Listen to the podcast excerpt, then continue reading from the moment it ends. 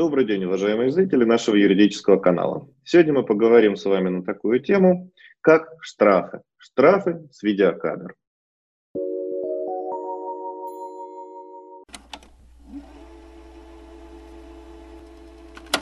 Не секрет, что у нас появилась новая функция у всеми любимых камер, контролирующих ограничения скорости, а именно контроль наличия цифровых пропусков и внесены ли они в базу, согласно которой данное транспортное средство имеет право передвигаться по улицам нашей столицы. Что говорить, э, все мы любили камеры, теперь мы станем любить их еще больше. Итак, что делать, если вам пришел такой штраф, а вы не согласны с тем, что он обоснован? Ну, например, у вас был на тот момент пропуск. Вам необходимо в 10-дневный срок обжаловать данное решение суда о вынесении вам наказания в виде штрафа. Для этого необходимо через портал Газправосудия в электронной форме подать соответствующий документ, а именно обратиться в суд заявлением о том, что вы не согласны, и обжаловать данное решение. Важно соблюсти 10-дневный срок с даты получения подобного уведомления. Суды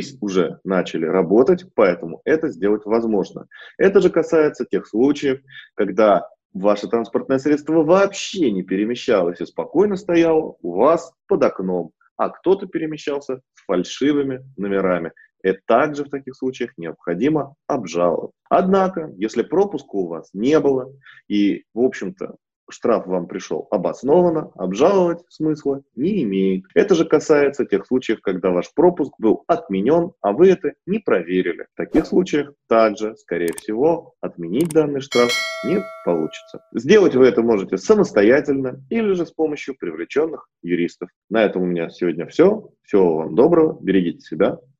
До свидания.